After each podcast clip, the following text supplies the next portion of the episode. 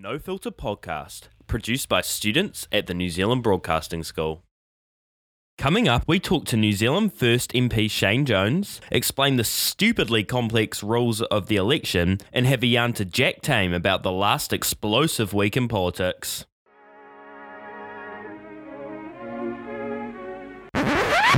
Twenty twenty. Election year. On September 19, millions of Kiwis will head to the polling booths to cast their votes and decide who is in charge of Aotearoa for the next three years. People our age, the 18 to 25 year olds of New Zealand, are notorious for not getting amongst the political system. Together we comment, tag, react, and share moments like this. Flashing. Okay, Boomer. My fucking good idea. Get some guts! But pay absolutely no attention to the bland, boring crap like this. Doesn't give my opponents much time to run up to an election, does it? I'm Mitch Redman, And I'm Nick James, and we're here to chat politics. with no filter. This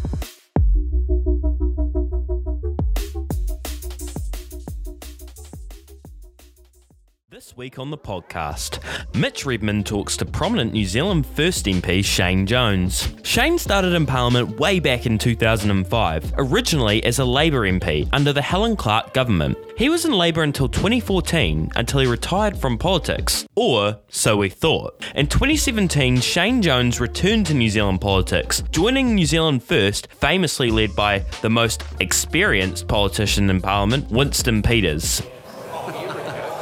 Look, I, uh, I can't win. I can't win the joke stakes. I'm looking at one. But who are New Zealand First? NZ First was founded in 1993 by Winnie and is a party that is centre right of the political spectrum.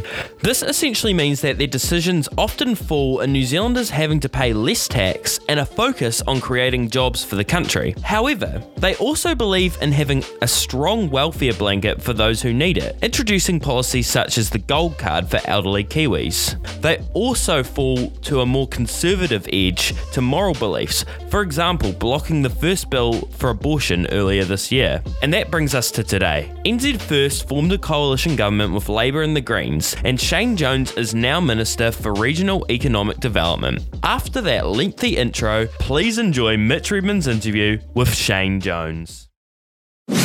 First question that I've got, I just want to sort of learn a bit more about you and what you were doing at our age. So I believe you attended St. Stephen's School before heading off to the University of Auckland. How were your university years and what did you study?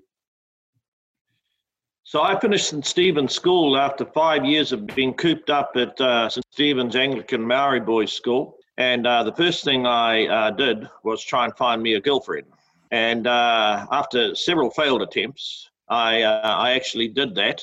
That interfered with my studies, not to the point of being thrown out of university, because I was blessed with getting a Maori Education Foundation uh, scholarship. Sadly, too much of that disappeared in the local hotel, an iconic site called the Kiwi Tavern, no longer in existence.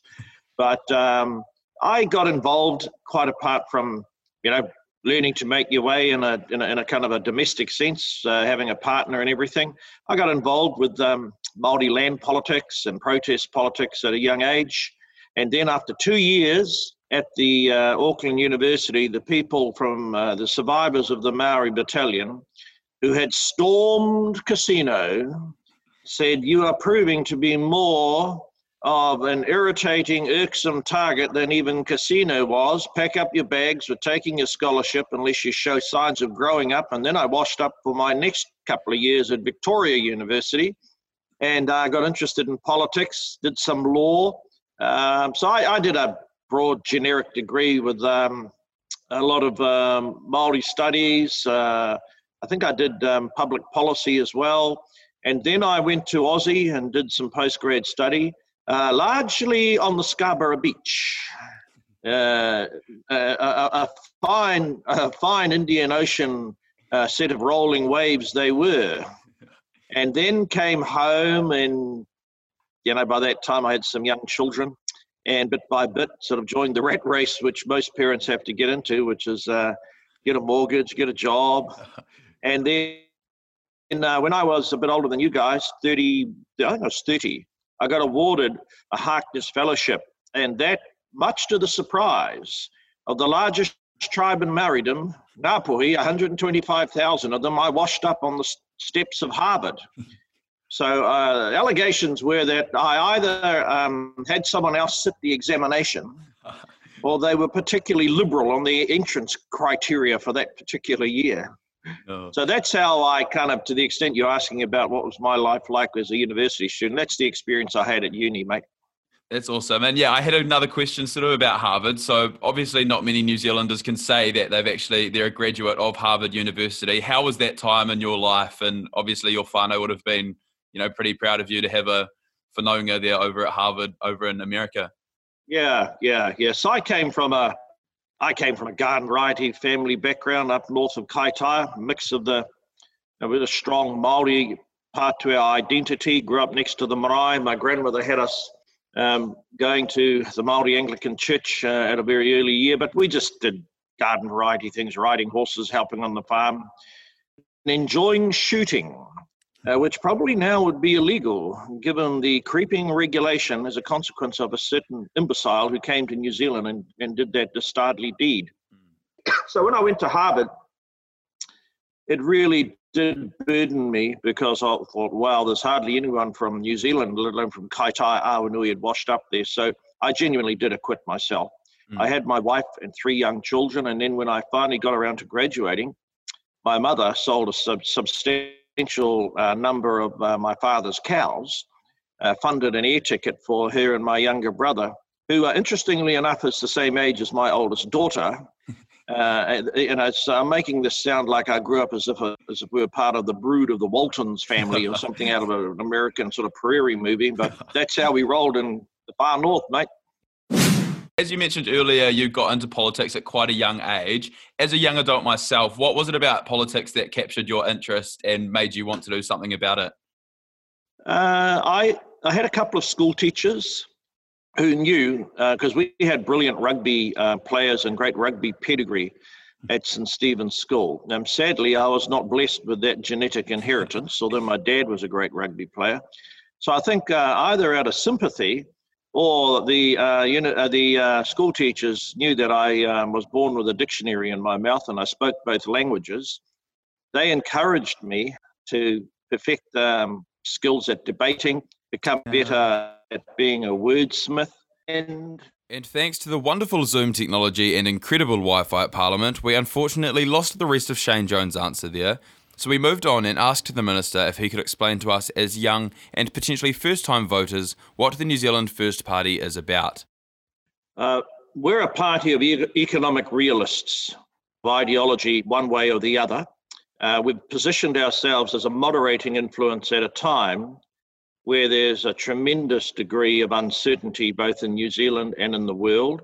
And we are never going to tolerate the massive surge that happened to New Zealand after Rogernomics, where there was total political overreach. So, if you're asking me where do, where do we stand in the pantheon of uh, thinkers in relation to economics, we're economic realists. Secondly, we're patriotic in the sense that we, we realize that immigration is uh, the, the bed is, is like the seed bed that we all grew out of, whether you're Maori or before the original um, settlers arrived. But uh, we're very, very, very allergic to unfettered uh, immigration or trying to build the nation on the basis of mass immigration. Uh, that that, that, that uh, bothers us and um, antagonizes us significantly. In relation to um, social policy, um, great believers in obviously backing people to go to university, but we have been really keen to uphold the status associated with being qualified outside of a university as well. Uh, I personally, um, I, between my wife and I, we have eight kids. Um, four of my daughters, they created opportunities for themselves without going to varsity. So we uh, conceive ourselves in that regard to be a very earthy bunch of politicians. Naturally, we're always going to be um, advocating as a force for seniors, and that's to deal with the aging dem- dem- demography of the country. And the final thing I'd say is that we're not a party of working groups. We are a party that knows you've got three years an opportunity as an opportunity to use power for good. So you get things done. Take a very practical four square approach. Use the the levers of the state under the uh, mandate of democracy and get things done. Yeah, and like you just said that, you know, the New Zealand First Party has a bit of a reputation of catering for their seniors, for their kaumatua. Is there a place for young people and young adults within the New Zealand First Party? And what would the New Zealand First Party do for them? Yeah, no party can be static. Whilst there's a growing number of uh, folk my age, and I was born in 1959 and older, so that is a growing, as a percentage of the population, people are living longer. But no party can remain static. So our focus on um, youth has been clearly articulated through us backing the types of um, education that joins training and industry. If you want a job and you need assistance to gain a qualification that is not at a university, is this is the party for you to back. If you want um, a guaranteed opportunity to secure a job where that job might require for a while some state assistance as well, this is the party for you. If you also want to continue to live in the regions, or as where I came from, the boonies, we are genuinely committed to spreading the capital around New Zealand so we don't just um, run the country from metropolitan New Zealand. And that's why I've, um, I've been dubbed the, uh, the, uh, the champion of the provinces to ensure that young families who live there, they can continue to bring their kids up there and have a higher quality of life because too many towns were derided as zombie towns. Mm after the um, the earlier governments, they um, they basically wrote those towns off. We've brought them back to life. In fact, it's almost like in the Bible: "Dim bones, dim bones, go on a walk around." So, get the picture. Hundred percent, Minister. Hey, and this election, you're standing in the Northland electorate. What are the biggest changes that you want to see happen for your people in Te Tai Tokerau? Oh, the first thing is jobs. Sustain the current jobs that are there uh, drive investment that expands the ability of people to be employed, and lay down a long term foundation with better infrastructure. So, whether that's digital highway, whether it's tarmac, whether it's rail, because I'm a great believer that organically the economy has within itself the ability to heal itself, but only with skillful navigation from the government. We don't have enough money to exclusively heal the economy, the people that comprise the economy are investors, workers, firms, employers, and they should look to a government in the north that will back infrastructure, back jobs, and have the willingness to uh, leverage the Crown balance sheet to underwrite development in those areas where conventional economics probably has passed them by. Next up on the No Filter podcast, Nick James unravels some of the confusing rules and regulations set out by the Electoral Commission. Here is. What the? That sound will become more and more familiar in the next few months as politicians leave their fancy offices at the Beehive for the campaign trail, in which they'll be looking for your vote. But when it comes to campaigning, there are a few set of rules from the Electoral Commission. But who is the Electoral Commission? The Electoral Commission is a government body that controls every election in Aotearoa. This means that they help register people to vote, set up election booths, and advertise when the election will happen, and any other extra admin around the event. You might be more familiar with their advertising than you'd think. Their mascot is the strange naked orange man that pops up on TV every few years and sounds like this. You need to be enrolled to have your say in the local elections. So check your ready at vote.nz. They don't only have a strange mascot for their ads, but some interesting rules around campaigning. I'm about to throw a list of numbers and dates at you, so feel free to listen to this a couple times if you need to. First up, from the 18th of July onwards till the night before the election, candidates can put up political signs around the country to try and convince you to vote for them. If this doesn't work for the candidates and you're still on the fence, they can start chatting your ear off with their messaging on TV and radio from the 16th of August. After all that campaigning, the early voting begins on September 5th, in which no campaigning can be done within 10 square metres of these booths in case someone I guess, gets influenced on the walk to the booth. Hopefully, you've thought out your decision a bit more by then. After all that, election day will finally be upon us. On this day, no campaigning can be done, so all signs and other advertising must be taken down the night before. And essentially, that's about it. Once that process is followed correctly, we can find out who will be running Aotearoa for the next three years. It's a very convoluted, boring process that most people would probably never look into, but it's important as its outcome will affect Kiwis for years to come.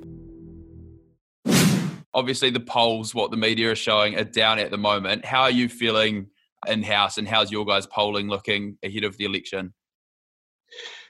Well, the leader becomes very allergic if any of his caucus members get too fretful over polls.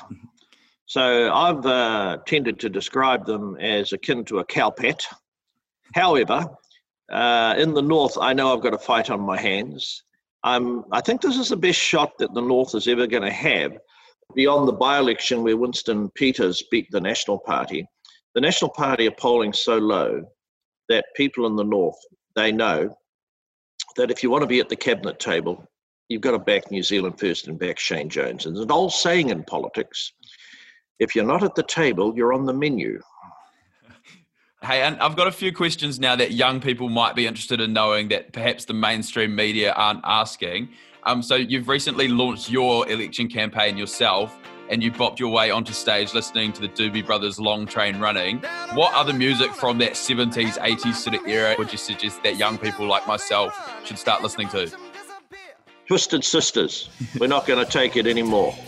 Although the name Twisted Sisters may, invari- may, may invariably offend some sensitive souls in the university community, but in my time, it was a great way to join uh, to join flesh to alcohol and have a great time. oh, that's incredible. And um, you're obviously a proud Northland man. Um, I have whānau myself that live up in Kaitaia. The big question I have to ask you is: Do you prefer Oriental Bay in Wellington or Shipwreck Bay? And I suggest you choose very carefully, Minister. no contest. And you may be interested to know my son, who's 27, just had about 30 or 40 guys who uh, themselves are on a journey coming back from Australia. They've been rugby league players and hefty sort of dudes, and they're on a journey of identity and getting fit. And they were all at Shipwreck Bay on Saturday, clambering up those sandhills before they went back and took a lot of kaimoana to the marae and had a great feast. I myself was practicing my moves akin, uh, suitable for the Doobie Brothers song. That's incredible. Hey, and um, that's pretty much all the questions that I have to ask. But the last thing I just want to say is, why should young people who are perhaps disengaged from politics and don't show all that much interest, why should they vote this election, and why should they party vote New Zealand first? Well, the most important thing is that participate. Take the time out, cast your vote. Then you've got a say in how the resources of the country are carved up what stance the country takes in terms of balancing the interests of old and young, uh, country and city, and also what the hell is happening to our country post COVID. And um, if you're not participating, then you literally are on the menu. You're not at the table. So that would be my uh, my, my my plea. And in relation to giving the party vote, well, if you want a party that will moderate either the um, liberal excesses of the Greens and Labour or the flintiness of National, then vote New Zealand first, the force of the North, Matua Shane from Kaitaia Awanui. Thank you very much. And that was New Zealand First MP, self acclaimed Force of the North, Minister Shane Jones. Next up on the No Filter podcast, we're joined by Kiwi broadcasting royalty, Q&A host Jack Tame, who wraps up the last seven days in politics. The week that was. Getting straight into it, it's been a shocking week uh, for National with Todd Muller's surprise departure from the leadership. How well do you think the party has responded, and what do you think um, it's done for the public support of the party? You know, I actually think the party has responded very well given the circumstances. Obviously, it is less than ideal to have a change of leadership in a major political party this close to the election. But if you think about where National started the week compared to where National is finishing the week, I think a lot of people within the party will be very pleased. At the start of the week, you had a leader who was indecisive, who was struggling to make any decisions. You had MPs and people within the party actively working against each other and, and backstabbing. Now you have the party, at least outwardly appearing to be united around a new leader. She is a leader that is well known by the public, that is relatively popular. She hasn't enjoyed huge support within the caucus itself over the last few years, but, but she enjoys you know, um, significant support in the in the voting populace. She's at least given the appearance of making decisive calls when it comes to her caucus, her shadow cabinet, and you know, National is now trying to focus on policies. They've announced a $31 billion infrastructure package. We don't have all of the details of that just yet, but that's a massive spend, even when compared to what what the current government has announced up to this point. So, although it's been you know a, a pretty tough week in some respects, I actually think that, that many people within the National Party will be feeling more confident about the party's election prospects now than they were seven days ago. And um, obviously, Judith Collins has sort of um, they've sort of gone for like an old guard type type approach, obviously in relation to Todd Muller. And Judith Collins has been eyeing up the leadership role um, for years now. Um, do you think she's done a, a good job really in this first week? Yeah, I, I, think she's done a really good job. You know, she she's been decisive, and that sounds um, like the sort of thing you would expect from a leader of the opposition. But yeah. compared to Todd Muller, yeah, she's made some some really good and big calls quickly. So she she took about three hours to go through and and reshuffle her entire caucus. I think she um, promoted some some strong MPs. Um, she, she managed to um, she managed to balance some of the you know some of the MPs who've previously been in senior leadership positions by giving people like Simon Bridges a significant promotion and good portfolios. Even Todd Muller, of course, has been kept in her shadow front bench. So I think she was really effective in the way she did that. She's performed really well in media. I mean, Judith Collins was probably the most accessible um, MP in the National Party leading up to this point. So she's a very, very experienced you know, media performer. And you know, I, I think she's done a really good job of turning a lot of the conversations around the National Party from dysfunction into what it might look like if it were to find itself in government. Like she, she's done a lot in, in a really short space of time. Mm. And I think she's um, I think she's given the appearance of being you know of being assertive, of being decisive, and you know I, I think most people are expecting perhaps more of a contest than they were uh, in a Todd Muller versus Jacinda Ardern main party face off. Definitely. Um, and in relation to the loss of Muller as leader, uh, Nikki Kaye and Amy Adams have both decided they're going to bow out of politics in the next election. Mm. How much of a blow is this for the Nats? it, it is a significant blow in, in that Nikki Kaye and Amy Adams were probably two of the higher profile women two of the more experienced um, MPs in the National Party, but also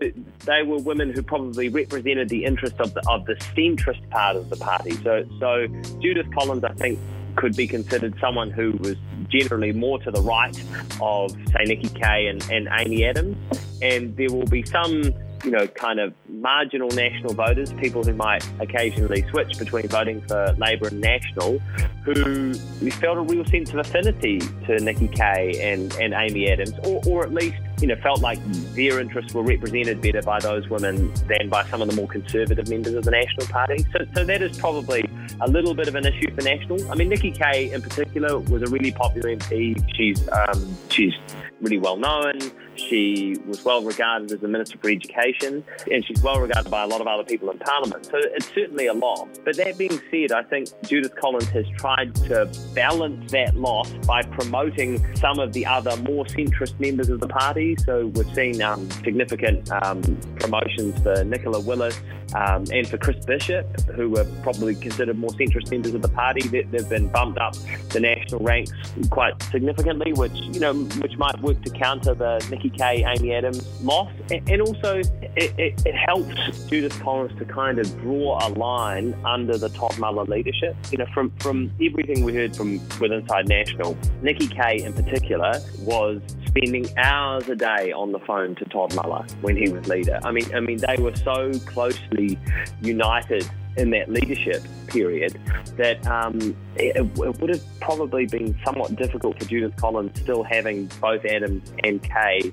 on her top bench. So, so it's actually a, a whole lot cleaner for Judith Collins than if they'd been sticking around. And um, just covering up, covering up, sorry, the last of the National Party news this week. Um, Judith Collins said there would be a minor shake-up of the list, but it does seem to be pretty significant. Um, with the two recently former leaders, uh, Simon Bridges and Todd Muller, right up at the front of the list. How important was this change? Well, I think it was, I think I think she did a great job in balancing her list. What do they say? Keep your friends close and your enemies closer. um, I, there's no suggestion that anyone else is going to be challenging for the leadership anytime soon.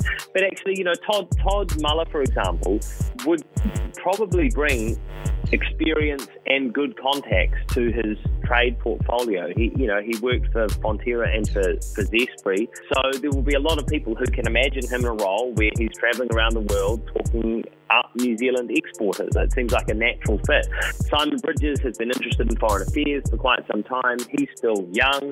Who knows? Maybe he aspires to having another go at the leadership in, in years to come in the same way that Bill English did for the National Party in the past. But um, he's shown no great interest in leading politics just yet. So, you know, I, I, think it's a clever move to keep those two as close as she has. And, and, you know, we've seen some other significant promotions as well. Like Dr. Shane Reti, for example, has been brought up and he, he's enjoyed, you know, promotion after promotion over the last few months. But he is a Harvard educated medical doctor. So to have him as the spokesperson for health, especially given the crises we're facing at the moment, it seems like a natural fit, or at least in, in the eyes of voters, it will seem like a natural fit. So I think she's done a very good job in, in balancing her reshuffle. She did it in, in a very short period of time as well. So clearly it's probably something she had been thinking about for a while. But, you know, compared to this time last week when, you know, national MPs were leaking to the media and people in the leader's office seem very unhappy, I think there's a real sense of unity that, that wasn't there. And it's funny because, you know, Judith Collins has been a person who's made her share of enemies within the party over the years. And so, um, yeah, who would have thought that she, that she was actually the one to, to kind of pull the party together into a more cohesive unit as quickly as she has? Of course, still two months to go, though, so things yeah. could change. Jacinda Ardern has been taking a bit of a backseat this week in the news. However, she did announce um, what happens next in the country's response to COVID 19 with uh, three different scenarios to different types of COVID spreads. What do you make of this? Yeah, I mean, I, I think it's it's good to see that the government is planning for the potential for community transmission because, um, if anything, over the last couple of weeks, we've learned from uh, Melbourne and Sydney just how quickly things can get out of hand when they do get out of hand. So, you know, it's reassuring to see the government, you know, kind of making provisional plans should that um, occur in New Zealand. I think Jacinda Ardern has been pretty happy to take a, take a bit of leave. Parliament's been in recess over the last couple of weeks, and she probably wants to have as much energy as possible for the election campaign. What I think is interesting is that we haven't seen a great deal of policy from, from any of the major parties, maybe up until this infrastructure package from National. We haven't seen much policy from Labor over the last couple of weeks, and my sense is that um, is that Jacinda Ardern's office and Labor are going to be much more, not necessarily anxious, but you know, they'll, they'll be they'll be they'll realise that Judith Collins probably represents a tougher challenge than anyone else within the National Party. And you know, if, if, if you were to say who is the who is the one national MP who will make this government more anxious about its prospects of re-election, it would be Judith Collins. Right. And you know, it'll be interesting to see in the in the next few weeks just how Jacinda Ardern and and Labor handle that threat. Um, just speaking of COVID, um, there's been a bit of talk of the government having a Pacific bubble with the Cook Islands, and some even saying that it could be confirmed next week. Um, is the government under pressure to open up to the Pacific? Yeah, to some parts of the Pacific, it certainly is because you know, the government had, had, kind of put all of its eggs into one basket and that it wanted to set up a trans Tasman bubble first. The reason for that is that the economic benefits to us were greater than than setting up a bubble with the Pacific. So the government basically thought that if we could get a bubble up and running with the Australians, we would get lots of Australian tourists over here for the ski season, and our tourism industry might, you know, might benefit in um, in ways that it probably wouldn't with a Pacific bubble. So the problem with the Pacific bubble is that you have New Zealanders leaving New Zealand, going to holiday in the Pacific rather than spending money in New Zealand. So the government was really hoping to get the Trans Tasman bubble up first. That being said, the Aussies aren't keen to progress the bubble until all states have COVID 19 under control. And that doesn't look like it's going to happen anytime soon. So I think the government's been forced to reassess its plans a little bit. Probably important to note that there are several Pacific nations that don't want to establish a bubble anytime soon and are happy to reduce their, their coronavirus risks as much as possible because, of course, the health infrastructure in some of those Pacific countries is next to non existent, and you can imagine it, an outbreak would be devastating. Mm. But the Cook Islands, uh, I think, you know, probably makes sense if we don't have community transmission in New Zealand, and it looks relatively safe for Kiwis to be travelling there. The Cook's tourism, uh, the, Cook, the Cook's uh, economy depends on, on tourism in a massive way, and I know there'll be a lot of New Zealanders who are pretty enthusiastic about getting a break from the cold over winter and going and spending, you know, a few days up in the islands. So um, it probably makes sense. And that's us for this week. Thanks to New Zealand First MP Shane Jones and host of Q&A Jack Tame for joining us. Be sure to stay with us in the lead up to September's general election. We'll see you next week here on the No Filter podcast. The No Filter podcast was produced by students at the New Zealand Broadcasting School.